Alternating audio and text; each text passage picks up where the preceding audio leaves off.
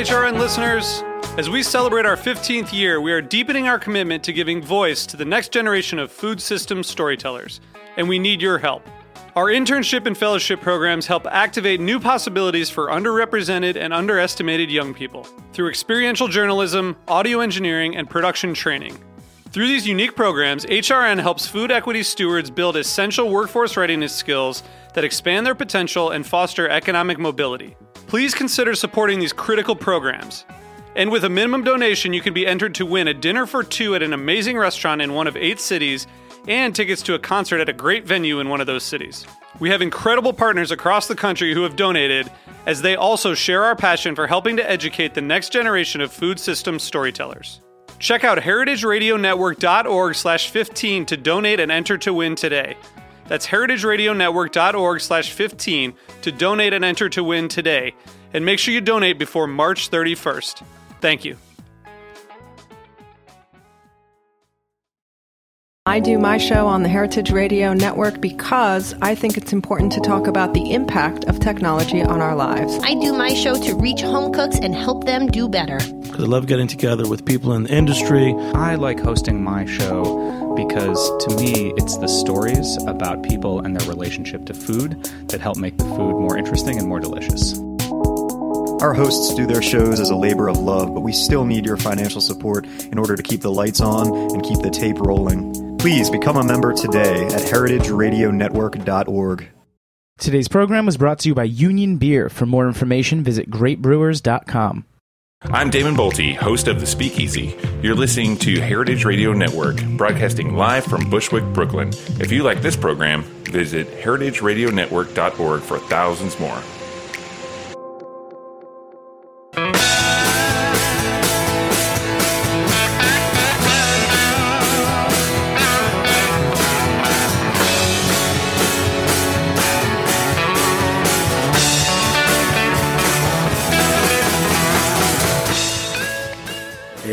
Welcome to Beer Sessions Radio on the Heritage Radio Network.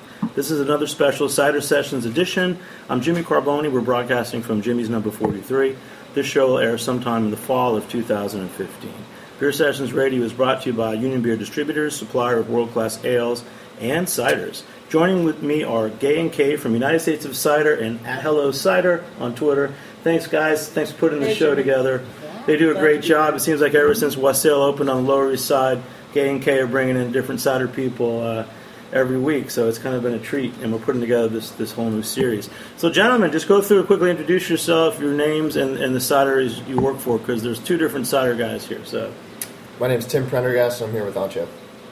Uh, I'm Sam. I'm also here with Anxo. We're a small cidery and restaurant that's open in Washington, D.C. at the end of the year. Um, Cooper Sheehan with Anxo as well. And Kyle Millstone. Kyle from Millstone in Maryland. Yep, Millstone, Maryland. So, first, let's, so you guys are here for something at Wassail. Is that what brought you to New York? Yeah, yeah, Yeah. So I had a cider dinner last night, and then we're doing our uh, collaborative dinner, which is going to be with Stillwater and Oxbow Brewing. We did uh, collaborations with both of them, and it's going to be a cool kind of melding of cider culture and beer culture. So, wh- what is it about Wassail? I mean, it seems that every week some great cider people are coming into town now. Wassail's um, kind of a beacon of light and hope for all things cider. I mean, I do. I bend over backwards for them as I will for Anxo when they open because anyone that's preaching the gospel of real cider is, you know, just building a market that just is slowly growing. But you know, more people that kind of are evangelizing it, the better.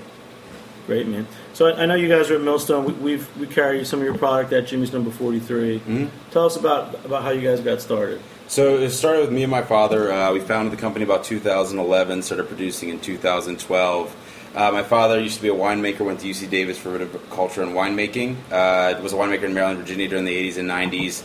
I came from a completely different spectrum. Uh, went to school for business, um, did some home brewing, but not really involved with much cider making. In fact, I would say uh, didn't get into cider making because I like cider. I got into cider making because I liked what was coming out of Europe uh, flavor wise. Um, I remember me and my father sat down. He had this old 18th century grist mill that he renovated, and you know was working on rehabbing it for about 10 years.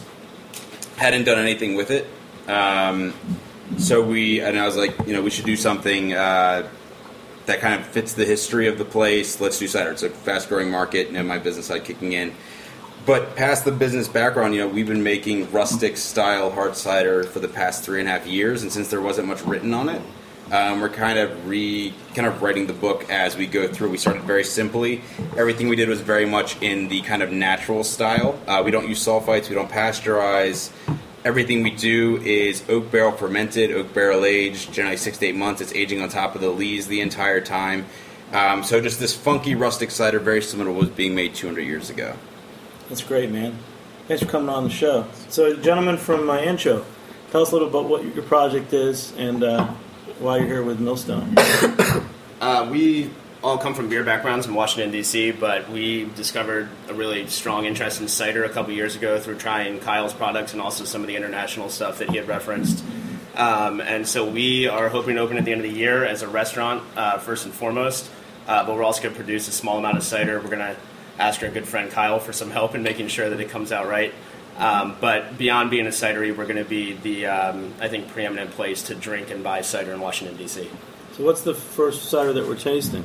The first cider is, uh, I think that we're actually drinking the other. Um, we're drinking uh, Basajaun, uh, which is from a French Basque producer. Uh, Cooper and I actually were just there uh, last month. Um, in our opinion, this is our favorite international cider, I think, or producer at least. Yeah. Um, this is their very dry product. We also have Basandere, which is the female version. Um, also note that Anxo, uh, our name is comes from the same story as Basajaun. Um, both are the, the Basque wild man, kind of similar to Bigfoot. Um, and this is his lady Basandere. So this producer every year takes, I believe it's 22 apples that they've um, identified themselves and cultivated, um, and then they sort them into more or less masculine and feminine flavor profiles. And every year they make these two products. Um, so we're drinking uh, Basajaun, which is the, the very dry version. Um, this is maybe off dry, but it has more sweetness to it, Basandere. Um, but I think they're really fantastic ciders. Do you want to talk a little bit about the flavor? Um, it's interesting when we go through and try both of them that the the Basajaun that we're trying, they do actually bottle with a little bit of sugar. I think there's 10 grams per liter in it, and the Basandere has twice the amount of sugar in it. So it's cool to be able to see. They both end up coming off not too sweet. It's nice to be able to contrast both of those. Um, the thing that I like a lot about these ciders that I think not a lot of cider, specifically not a lot of American cider, brings to the table is the tannic character to it. It has really nice tannin to it, which gives it structure. Um, it lengthens the finish out. I really love the the tannin quality, and I like the Basandere a little bit more. That's my favorite because it's the balance between tannin and sweetness that is like a really nice push and pull between one another. Um, th- these are just fantastic products. I, I could drink these all the time. There's a little bit of smokiness to it. Yep. Yeah. Where, where does that come from? That can come from the apples themselves, it's, or from fermentation, from wild yeast fermentation. Oftentimes, the wild yeast will kick out uh, a little bit of uh, more of a phenolic character, uh, and that can range from um, a little bit of like a clove flavor all the way to like smokiness, or if it gets a little out of control, it comes up coming like like a band aid sort of aroma to it. Um, but it's nice when you get that subtle smokiness to it, and I find that in Spanish cider uh, not infrequently. Uh, we we're drinking a dessert cider from Aster- Asturias the other day that also had that really nice, pleasant smokiness to it. So, making a, a cider place in D.C. So, there, there, is there no other real center for cider in D.C.? Isn't it the first place? There, there are several places that have kind of, uh, you know, picked up. They might have two on draft at one time, and that's that's typically the most you'll see. Um, lots of bottle selections usually, but only large formats. So only the uh, people that already kind of know what they're looking for are ordering things like that. It's uh, it's kind of our our duty to try and expand people's uh, sort of knowledge of cider in general to, by allowing people to try small quantities of tons of different things to find out what they like. So DC is a different place. I know regu- regulation wise, I know that you can sell any beer in DC that's licensed in the United States. You know, unlike certain states, you have to go state by state. Uh, What's it like for you to import or, or, or sell ciders in, in DC? Is it is it kind of open? It will be a fun opportunity for us. I mean, we Tim and I at um, our old job at Meridian Pint, where we sold a lot of beer. We used to, um, I think, we made kind of a name for ourselves by bringing beer out of market beer in. Um, but essentially, if, if something's not available through distribution, we can bring it in ourselves. We have to register it and pay tax. Um, but it's I'm not really sure what the intention of the law was originally, but the benefit now for, for the beverage scene is that we have a really um, diverse. You just have to go through the federal. You don't have to deal with any additional state or. No, we have to pay a District. small tax in DC. I mean, you're sup- you're supposed to go register the product, say that you're bringing it in, and pay for beer. It's two dollars and seventy nine cents per barrel. So for every every keg, it's like a dollar thirty they have to pay on it. You know, it's not a moneymaker for them. It's mostly just the pain of having to register it.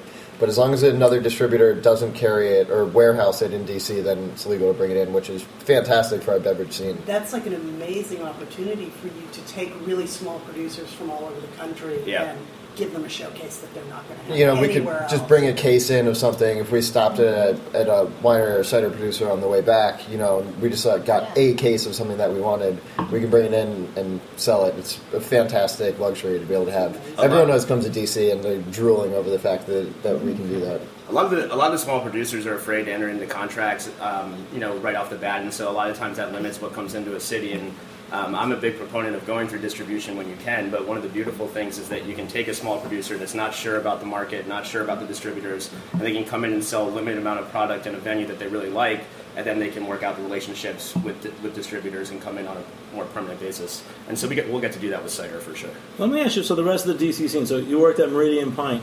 I worked at Church Key, Meridian Pint, Pizzeria Paradiso, Smoke and Barrel. Uh, Cooper's currently at Meridian Pint, and Tim uh, ran the program with me at Meridian Pint and is now the beverage director at Boundary Road. So between the, the three of us, we've seen the, the DC beer scene for sure. Cool. And then, uh, what's the tie-in, tie-in with uh, Kyle here? So, think, talk about ciders in that area. So I think we've been friends with Kyle for a while. Uh, I want to say Almost three, three years years, ago or four, three and a half When we years first ago. entered the market, I think uh, Greg Jasker a- introduced me to you guys, um, and yeah, ever since then we just Sam's always had a huge interest. I think, for instance, since I've known him, he wanted to start a cider bar. Um, so I think it took a little while, but now his dreams come to fruition. So he's always had a keen interest in interesting things going on in the scene, which has kind of fostered our friendship. I think. Hey, Gay and Kate, are there? A, a, a, we know about some of the Virginia cider scene. Is, is there much else going on in Maryland, cider-wise? Not I think you're you're one of the, the first. Are there other small ones? There's two up other ones in others? Maryland. Distillery Um, Lane, right? Distillery Lane, which has its own orchard, and then God, what's the other one? I'm blanking on. Oh, the something Shoals. yeah, Great Right. Shoals. They do like fizzy cider and champagnes and stuff like Uh-huh. that. Nothing, nothing too interesting stylistically. Um, and then Virginia has a huge burgeoning scene. I think they have like 13, A lot of 14 different producers. in Virginia. more and more opening up. So, I mean, and at the same time, though, what we're doing in Maryland is, I think, very different than what almost any cider maker is doing. You're seeing more ciders doing this kind of rustic style up in New York, especially as I come to West. I like to try some of these uh, new uh, rustic ciders popping up. But I mean, I'm a huge proponent of more and more cideries doing this because, unfortunately for me, when you're doing apple-centric ciders, which are generally using sulfites and champagne yeast, yes, they're interesting, but there's I- don't think there's the same amount of variation for varietals in uh, apples as there is for grapes, and it's just a massive difference in grapes. In apple varieties, it can be very different, but if you're using sulfites, using champagne, yeast, using just preserving the apple varietal, as if that's the only thing that's being produced by you know 200 makers in America, you know you'll, you'll reach a limit on what flavors you can kind of really portray. To kind of go to the next step and say, well, what does our area taste like, um, and start using the native yeast in your area. We've noticed uh, great success, not only fermenting with the native yeast, but getting it from organic orchards, so they're not using pesticides or herbicides, and killing off that microflora that's there. Um, we just brought our forage cider down for the uh, the tasting with Wassail, and just really cool, interesting, like uh, crushed flowers and um, just like this blue cheesiness that came along with it. That's just beautiful and indicative of the area that we we live in. Hopefully, that'll kind of happen. So um, I was sitting with the new cider maker, or one of the new cider makers for Angry Orchard yesterday, and he was like, you know, it'd be great if there was like you know a Maine style of cider and a Virginia style of cider and a Maryland style of cider and a Washington State style of cider, and hopefully that's where the cider market's evolving to. Well, you know, John Bunker, when we talked to him the other day, and he gave a talk at Wassail as well, he really does feel that there are emerging cider styles throughout the country here. And he said he very specifically said, you know, terroir is important and styles are starting to emerge and that it's very exciting. Uh, Yeah, I think the apples have it, and they've known it all along, and it's just us humans that are figuring it out. Exactly. You know, getting to know it and, and discern it, but I think it's there. It's just terroir.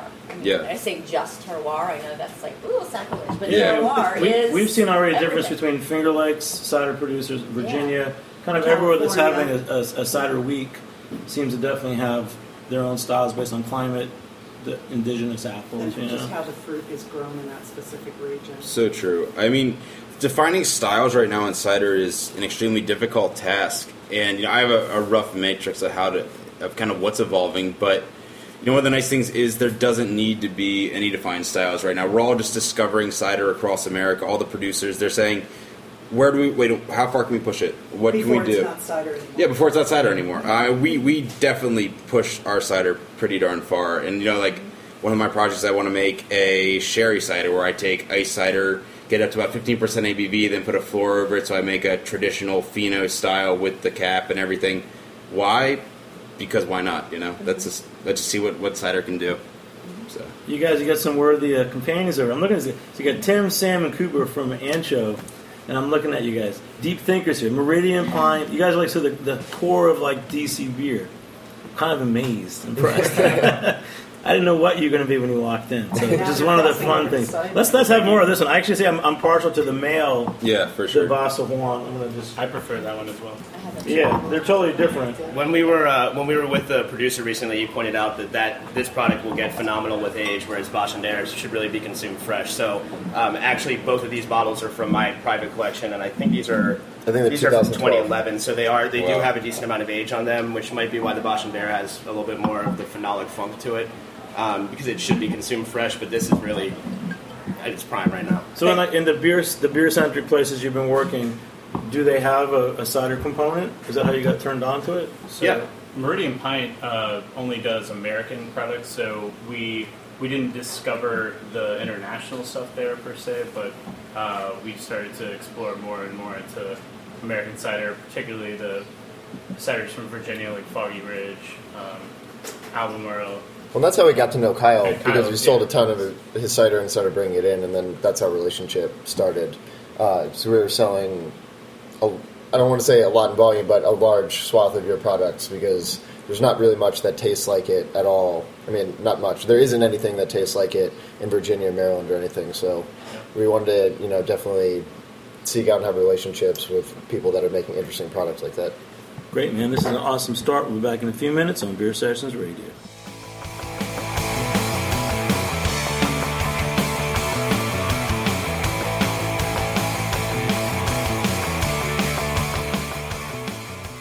In 1996, L. Knife and Son acquired Union Beer Distributors, which was originally located on Union Avenue in Brooklyn, but has since expanded to its present location alongside the English Kills Canal in Williamsburg, Brooklyn. Union Beer has grown dramatically in the last decade as the primary distributor of Anheuser-Busch products for Kings County, Brooklyn, through the hiring and development of the best people in the industry. In 2003, Union Beer acquired a powerful catalog of specialty brands, which immediately positioned them as the craft beer supplier to accounts in Manhattan, Brooklyn, Queens, and Staten Island. Union perpetually tweaks their portfolio to maintain the highest level of stylistic breadth with the most coveted brands available. Through the highest possible level of service, outstanding salesmanship of the ultimate lineup of brands, and a paramount focus on education on all levels, Union Beer has solidified its position as the only source for the best selection of beers in the 14 counties of southeastern New York. For more information, visit greatbrewers.com.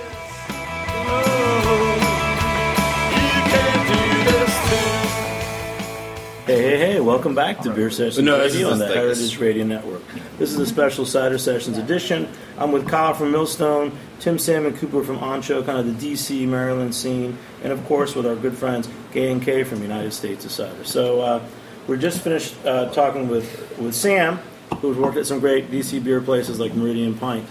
And uh, tell us more about how you got into cider. What, what point did you really become obsessive and start collecting ciders from other countries. I think to give credit where it's due, uh, one of our brewer friends in Washington D.C., Nathan Zeender, he's the brewmaster for Right Proper, which is one of the really true gems of Washington D.C. He had heard about this product Basajaun. I think he had tried it at Here some, uh, in New York. in New York Yeah. somewhere. He had tried it, and so he kept telling us the legend of this cider that we had to try. That you know he was into funky beer and we weren't. He just kept telling us that we had to try uh, Basa Basajaun. So it took us about a year to track it down, and then then we had it and fell in love. And I think Cooper and I like immediately booked a trip to uh, Basque Country. We went to Spanish Basque Country as well, but we went to Bordatto, and for me that's when the light really went on.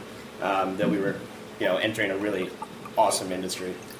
So, what are some of the highlights of, of Basque Country? If, if, uh, if I, mean, wanted to learn about is- cider, I would say the food is is uh, probably the best food in the world. So that that draws you in right away, and then the way it pairs with cider is just of you know two of the best things you can find. Uh, they don't quite do uh, cider in the way that Asturias, their neighboring uh, region of Spain, does cider, in the sense that that cider is like what you drink when you're in Asturias, like all the time. So we we were uh, when we went there actually we were a bit unfamiliar with, with when you were supposed to drink cider and what you know what was the custom in Basque Country. So we were just going out to every bar and ordering cider, and people were like, "This you're crazy! You're not you're not having the cider with food. Uh, you're, you're supposed to drink this earlier on while you're eating pinchos, which are their their form of tapas, which are skewered individual bites, which will be featuring heavily on our menu.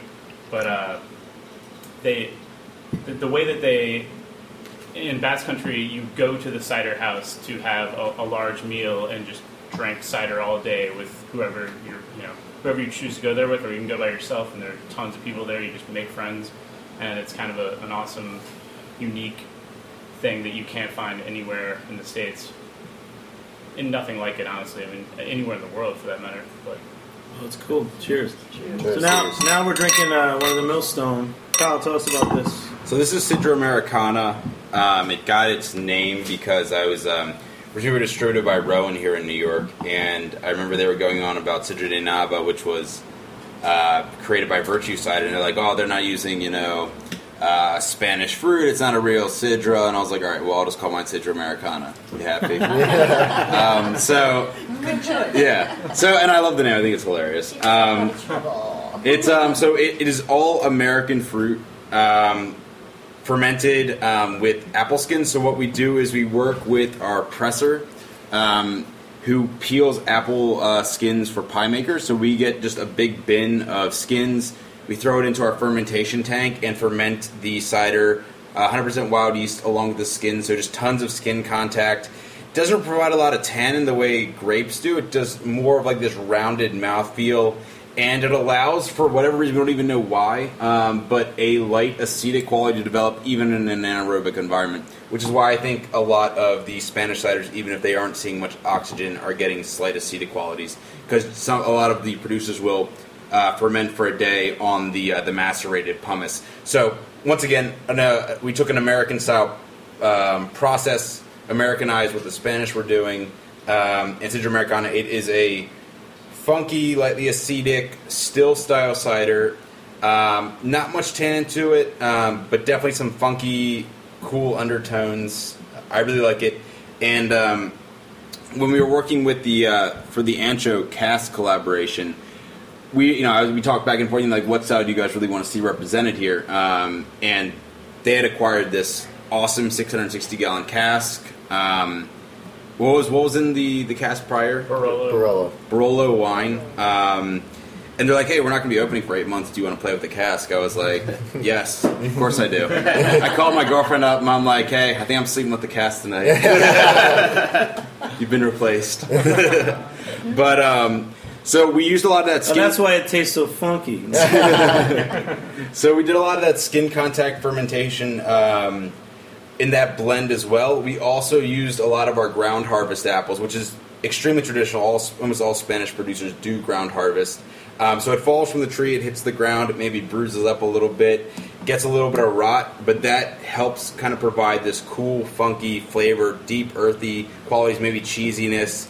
Um, and we did a blend of, I think it was 11 barrels for the final thing, and blend it all up. It's aging in the cask right now. I was actually bringing a bottle of it for this, but I broke it on the way here, unfortunately. Um, so Sidra Americana is slightly indicative. I tried to go for um, a little more earthiness, a little more tan in what they're producing, um, as well as a little bit of oxidative quality because I like the idea of like a slight sherry influence as well. Just because you know everything's Spain, let's do something. And eventually, we'll see how it's developing. It's actually developing to the point where I don't think it needs any addition of wood, but maybe some Spanish cedar would be a really cool way to finish it off. So you said uh, these are all American apples and Cedar Mhm. Americana. Getting back to Sidra Americana, a Mhm. little away from the Cascale. Um, do you use only apples from Maryland? Do you use from neighboring states? Do you import any apples? So we're- What's your fruit story? So we source everything within 150 miles um, for everything we do, other than you know bottles and barrels and stuff like that. Um, we mostly work with PA apples um, for the most part. We have our own orchard, which is about three acres. It's all pretty much a defunct um, fruit orchard that hasn't been used in about 20 years. So to fight off all of the bugs and the um, kind of diseases that are in the air, Maryland it's almost impossible to do organic because it's so humid down there. So this orchard has been forced to fend for itself, and you go into the supermarket, you see big, beautiful, red, delicious apples. This orchard now they look like crab apples. They've been forced to gnarled, ugly crab apples. Amazing for cider. They've increased their tannin and acidity to fight off the local bugs. Um, so this is, it's been part of our kind of like forage product. We're also working with a couple other local orchards, and there's one organic grower in the state that we work a little with um, called Country Pleasures, and we're actually going to be we've been making cider for him as well. So he will be another one on the scene, making some really cool cider. We pretty much made uh, his batches for this year, but he will be making everything from his organic orchard next year. And he's obviously following the Millstone mindset of funky and weird and off the wall stuff. So I think his stuff's gonna be really awesome. I'm really excited for what he's gonna be bottling. Um, and then so and then PA where we get the majority of our apples, um, Brown's Orchard and then Peters. Biglerville is like the apple growing mecca of Pennsylvania. And Pennsylvania, I think, is the fourth largest grower, and everything is grown in Biglerville. So we're lucky to be that close um, because you know you really have to go to those places to find the interesting apple varietals. I remember I tried to get apples from Maryland originally, um, but I called everyone within 150 miles. I think I called about you know 200 places, and of all of them that got back to me, five had the apples in quantities that I was looking for. So it's still very difficult to find it. We generally have lower tannin apples just because a generally southern apples are generally lower in tannin. Um, also, just not many growers in our areas have high tannin. Though we've recently accessed some stuff like Northern Spy, um, which is prominent in like our Farm Gate and our Heirloom X. But one thing we've been finding with higher tannin is when you're going completely bone dry, sometimes that high tannin or that like candied apple caramel flavor doesn't work with the high funk quality. So I'm actually been, despite having access to Northern Spy, I'm actually lowering the amount that we're using because it just doesn't work stylistically for what we're trying to make. And at the end of the day, it's like you know, you go up to um, you know Vermont, you talk to Steve Woods. He's like, you know, you, you want high tannin apples, blah blah blah blah. Uh, It doesn't really matter. It's, it's it's about what style do you want to make, and for the style we're trying to make, actually generally lower tannin, high acidity apples work really great for emphasizing that funk. Yeah. So what's in this in this uh, variety is Stayman, Winesap, and Jonathan. Um, Stayman has a little bit of tannin, very little. Um, has a really nice earthy feel to it. Jonathan, one of my favorite apples that we work with, high acidity, um, really portrays nice funk elements, as does Stayman. Um, really, um, just the workhorses in a lot of our products, like Farmgate, any of the earthier, funkier products. And then we have brighter products like Ginger Root, Rhueberry, Cobbler, that are generally featuring brighter apples like Gold Rush, um, like York Imperial, um, Cameo, Winter Banana, stuff along those lines that are have really bright fruit characteristics. Um, so everything we do is uh, monovarietal, single varietal fermented, and then we blend after aging. We started as simple as possible, um, literally just fermenting all these different things, and we kind of discovered how these things kind of evolved and changed through the aging process, what each apple did, where it wanted to be placed, and we generally we were blending seven to eight different apple varietals per cider in the beginning, and now we've you know we kind of had a, a you know light bulb moment um, where we were like, hey, let's just figure out what pair like with like. Let's do two to four different apple varietals for any cider we make. Do it a certain quantity, so we'll blend say between twenty and thirty percent uh, Stayman Winesap and Farmgate, and that's kind of our metrics now. Um, but past that, it's you know it's like finding apple varietals that enhance the other flavors or the style that we're looking for. Let's ask any of the Antrio guys. Do you want to say anything about flavor profile on the Sidra Americana?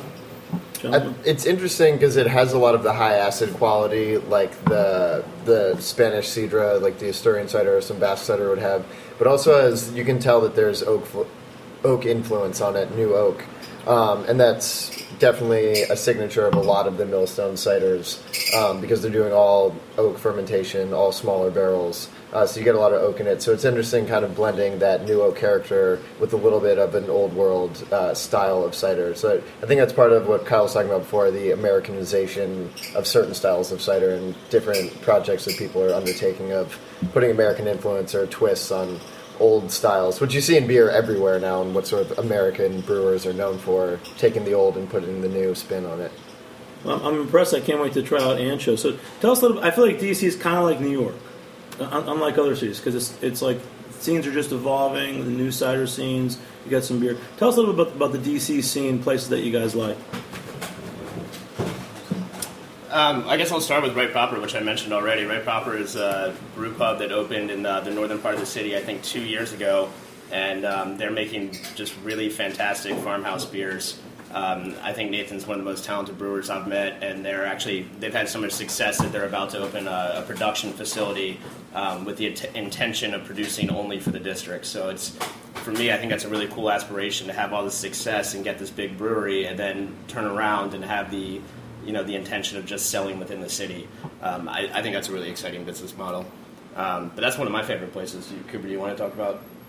Um, where else do we like to go? Uh, beverage wise, uh, well, I like to drink at Paradiso from time to time. They they're always bringing uh, great breweries to the market. Uh, do great events. Uh, also, when while Sam was there, he helped uh, bring in more cider there. So we're seeing lots of lots of Millstone on draft, which I, I typically go there to enjoy it. Meridian Pint, we, we bring on Millstone uh, fairly often as well. So, I mean, I work there, but I like to drink there as well. Uh, What, what what's like the service vibe in the city? I mean, I've been to like Church Key. I think it's uh, you do a lot of the sample sizes. You know, tell us about how, how or how you anticipated Anxo serving your ciders. You know, portioning, your general vibe about it. Is it just everyone comes and pours their own tap? Is, is it a fine bottle list? I think the, the general public in DC is starting to want something that's a little more higher higher brow. I don't mean like linens and, and formal service, but I mean uh, better education and, and more informed service. More serious. Yeah. So the opportunity for places like Churchkey or Anxo or or wherever else that that want to do events that are based around not just you know, I remember, I'm sure in New York, like glass giveaways were a big thing too for a Hmm. while. And like after a while, you're, you start to think, you're like, it's really funny that people flock to bars to get a free pint glass. It costs 30 cents. Right. Yeah. And so I'm really excited about the opportunity now to, to do events. I mean, one of Tim's specialties um, is pairing. And so one of the things that we're going to do a lot of is having not just pairing events, but daily pairings. So if you're a neighbor and you come in every day, you can experience cider through a special that's seasonal and meant to be paired with um, with what you're drinking, which is really to me the best way to drink cider. So this this trend that's happening in both the beer world and in DC's scene is something that really works really well for for our goal of presenting cider differently. Another example of an awesome place that we like to drink in DC that I can't believe I forgot about on that question, but uh, the Mockingbird Hill. It's the the only sherry bar I can think of in this entire country. I don't really know if there are any others, but I I wasn't really familiar with with much sherry until I went there, and they sort of do a great job of educating just novices that have never even had a glass of sherry in their life, and they have flights set up, you know, a beginner one to like introduce you to some of the the basic styles that might be more approachable, and then they take you through with a, a they have another flight after that that you kind of get more into the complexity of sherry, and then just I mean honestly, I knew nothing and came out of there feeling like I knew more than most people. I, I love sherry, but I don't think there's anything more obscure than a sherry bar. And Yeah. so when we when we saw someone Cider open bar, a not as bad as a sherry bar. Well, it, made, it made us feel a lot better about you know pursuing our dream of a cider bar. The sherry bar is working. Uh, yeah, you've inspired me. I want to run out and open a sherry bar right now. There's a great one down in DC. Check it I, out. I tell you, ten years ago when I opened this place, in New York, I, I didn't even think there was room for just a beer bar. Yeah. because It's New York is such a, it's like you know, cocktails, wine town. So, hey, um, talk about service glassware. What kind of glassware are you going to have I'll let uh, that's Tim's. This is a great so- question because uh, this is all stuff that we're figuring out right now. I mean, even previously talking about how we're going to serve. Uh, these are philosophical questions that I think we're grappling with, not struggling with, but grappling with right now. Going to Wassail and seeing how they do it was definitely informative and interesting. Um, glassware is going to depend on the style of cider that you're drinking. Um, I think for most cider, we're going to do something like a small white wine glass. Um, I tend to like the way that they look. They're clean. I don't like having a ton of different glasses behind the bar, having different glasses just for the sake of having a ton of different kinds. Uh, I like the utility of a wine glass. Um, for the Spanish cider, uh, we're going to have the glassware that's specific to, pardon me, how they serve cider. Um, so it looks like a tall, double old-fashioned glass. Uh, it has a little bit of, uh, it gets a little bit wider towards the top. They have paper-thin walls, uh, and they'll use those to pour. The glass probably holds six or eight ounces, but you only pour about an ounce and a half or two ounces in it at a time. The reason for that is there's very high acidity in their cider, and they're still without carbonation. Pouring them from a height, they generally pour them from five feet, four feet, whatever that is, it gives it a little bit of a carbonation to it, a little bit of a natural prickle, uh, which will dumb down a lot of the acidity uh, and bring out more fruit flavor. So it's not one note acid; it gives it a more round, uh, fruity flavor. Um, so that's something that we're talking about. Are we going to pour cider from five feet high and make a mess of our floors every day? Are we going to do a once a month type event? Um, mean, if you go to bars in, in Asturias or in Basque Country, the way they don't drink draft cider, they drink cider out of a bottle that the bartender pours for you two ounces at a time. There's no such thing as eight ounce glasses because all that that delicate carbonation you get from pouring at a height will go away in a matter of you know seconds. So you drink it quickly all, all in one gulp. So these are questions that we're grappling with right now, which is for me part of the fun aspect of opening a bar. Yeah. That's great, man. Wow, we're going to cover some cool territory here with Anxo and Millstone on Beer Sessions Radio. We'll be back in a few minutes.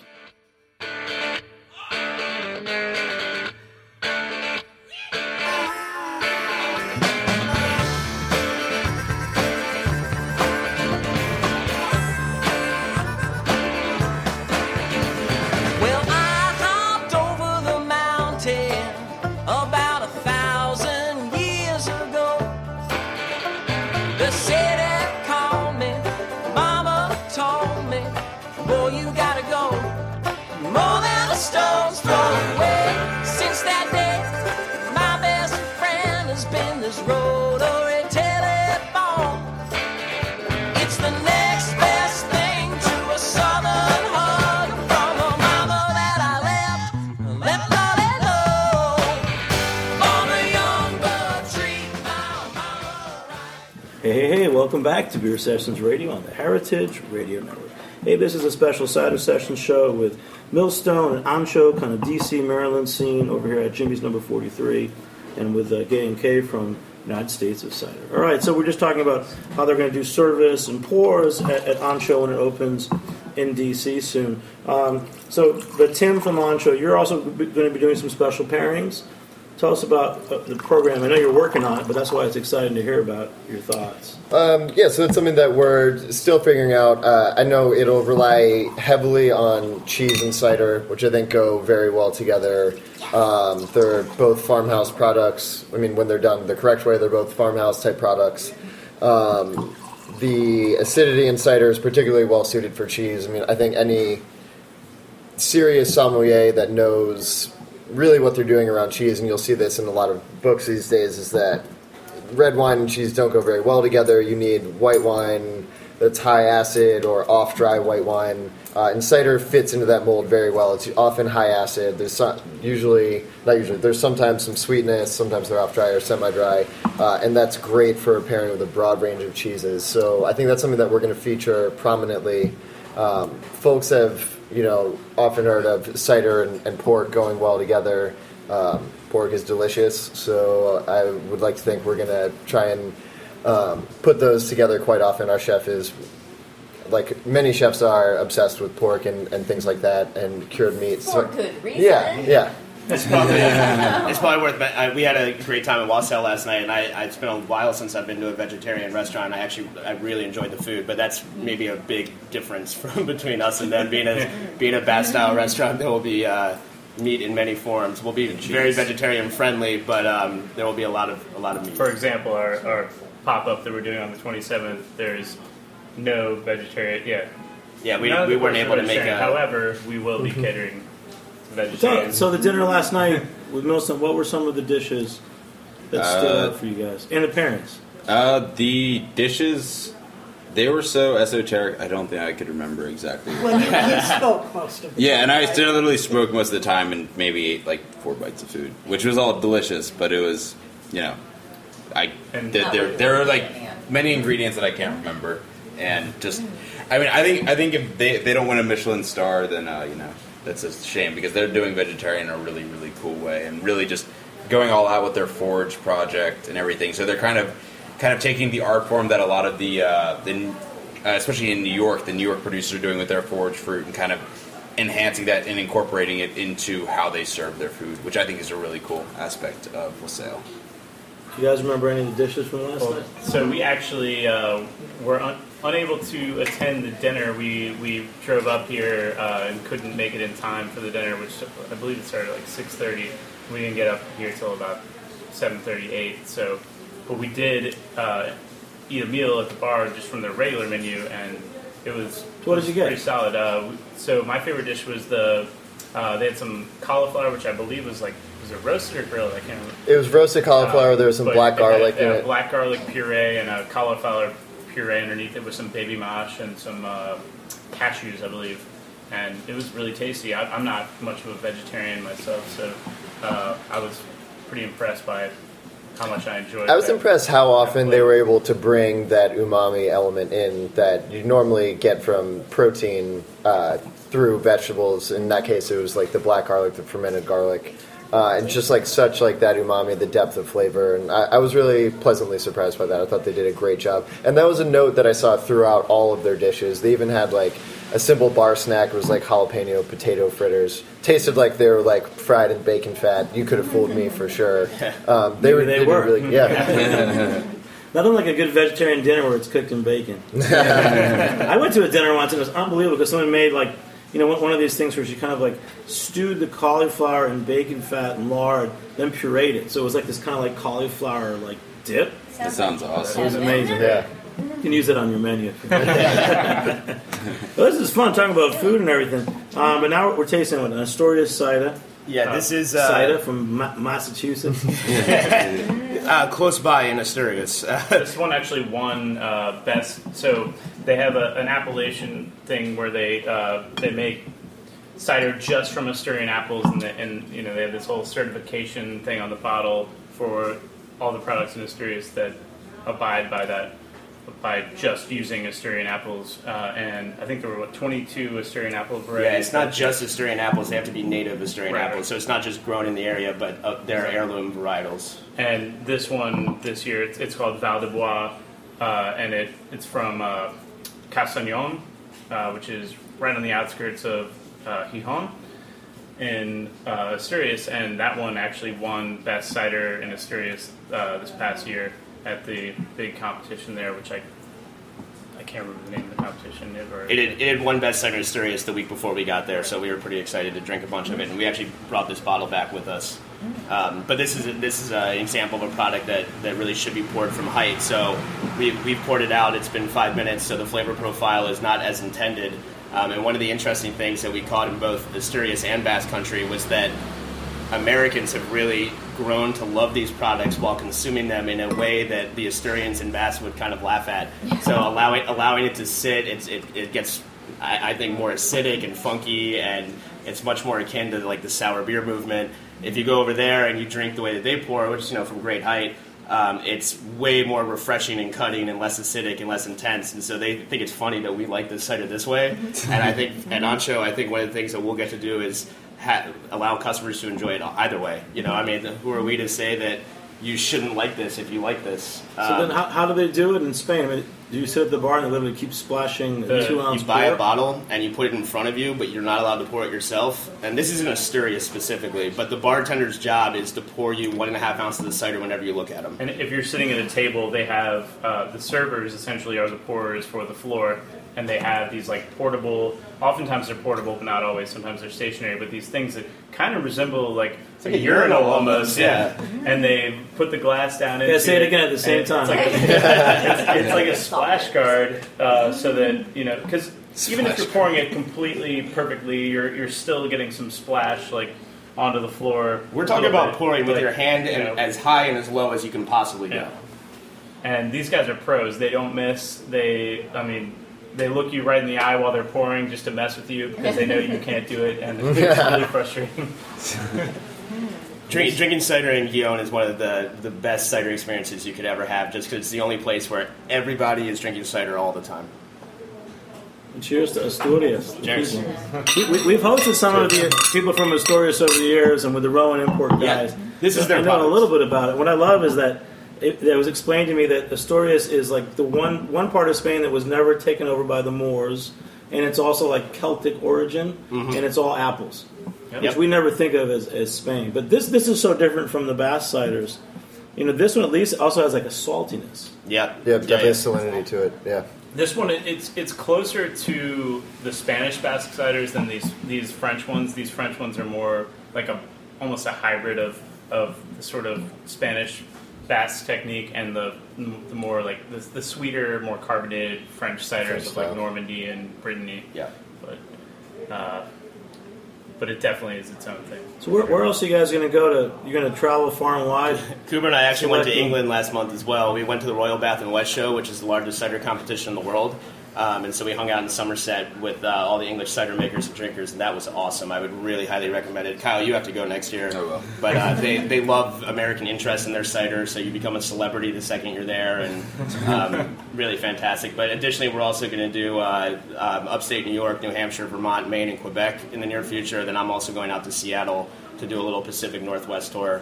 Um, and then I'm never going to be able to travel again for the rest of my life, I think, and we'll open Anxo. Normandy? Normandy's not on your list? Normandy is on my list. That's going to have to happen after we open, and I I haven't figured that out yet. That's the I'll one. go for you. Yeah, I, I think Tip's going to have to go.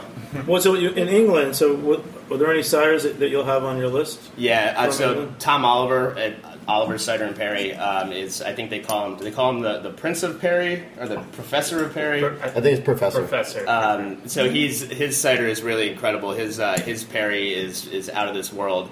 Uh, so we'll definitely support him a lot. Additionally, Burrow Hill, um, you see their products infrequently, um, but as far as just like traditional medium English farm cider um, or dry farm cider, their stuff is really unparalleled. I think. And then we re- we had a, the pleasure of uh, meeting uh, Martin from Pilton Cider, uh, which is Pilton is right near where they do the Glastonbury Music Festival.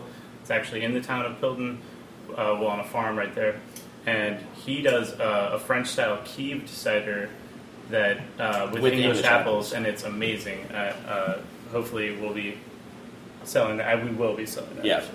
Yeah, that would be an example of a product that if we don't have a distributor by the time we open, then we'll probably just direct ship it and bring it in.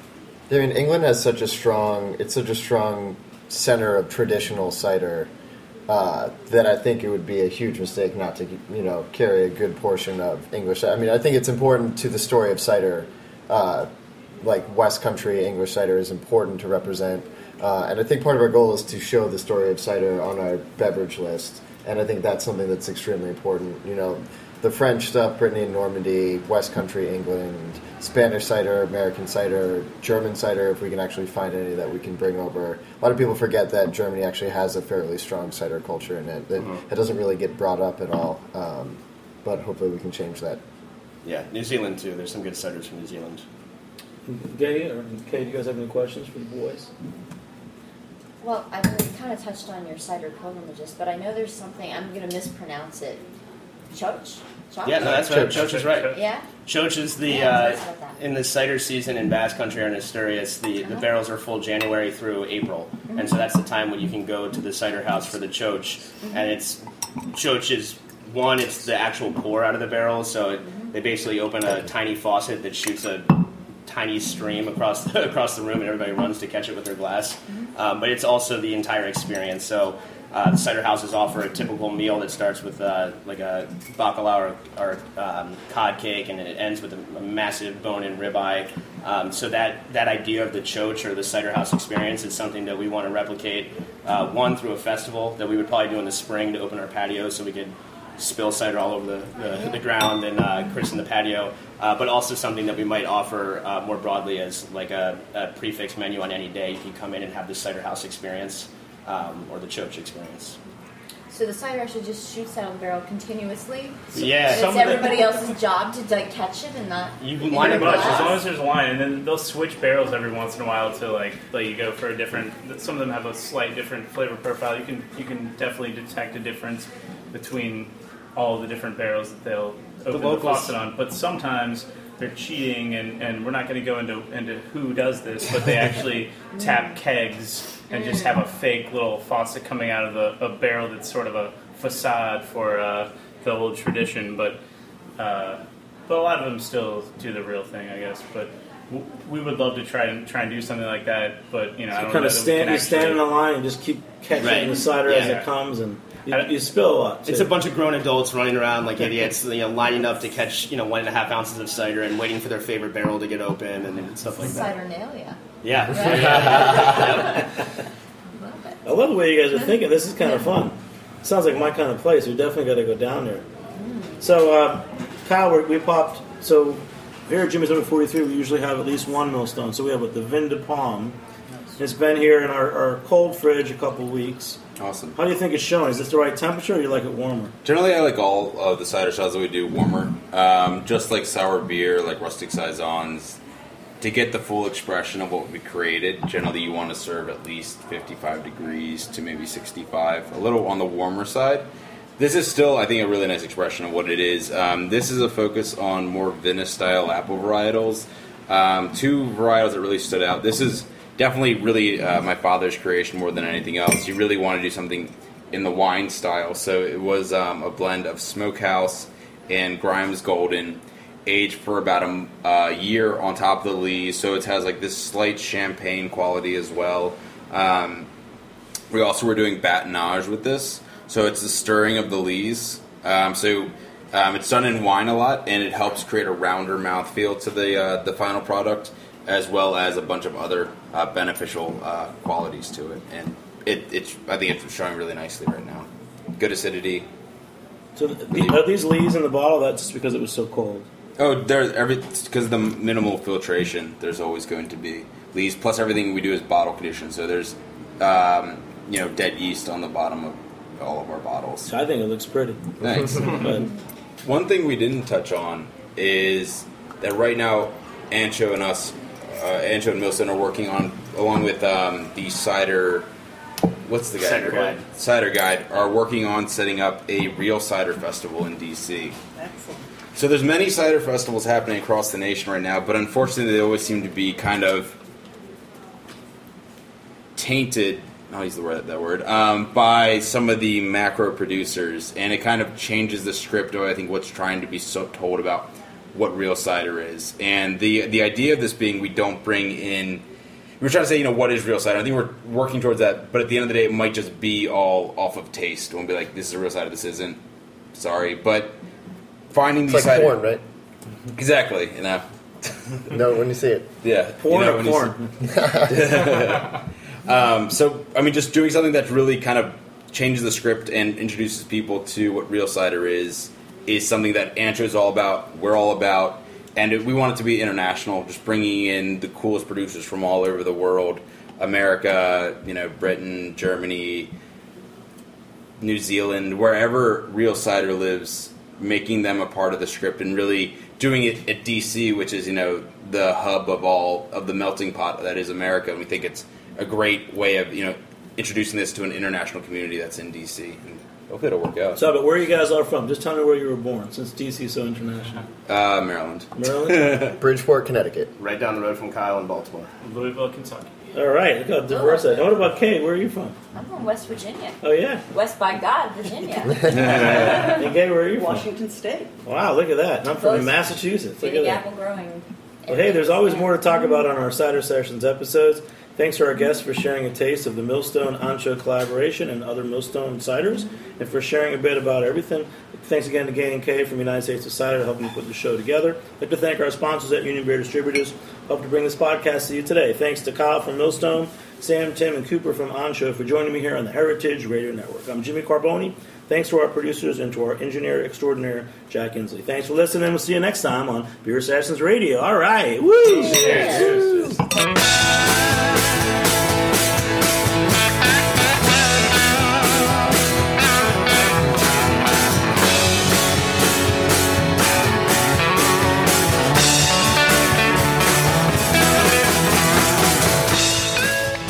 Thanks for listening to this program on heritageradionetwork.org. You can find all of our archived programs on our website or as podcasts in the iTunes Store by searching Heritage Radio Network. You can like us on Facebook and follow us on Twitter at heritage underscore radio. You can email us questions at any time at info at heritageradionetwork.org. Heritage Radio Network is a nonprofit organization. To donate and become a member, visit our website today. Thanks for listening.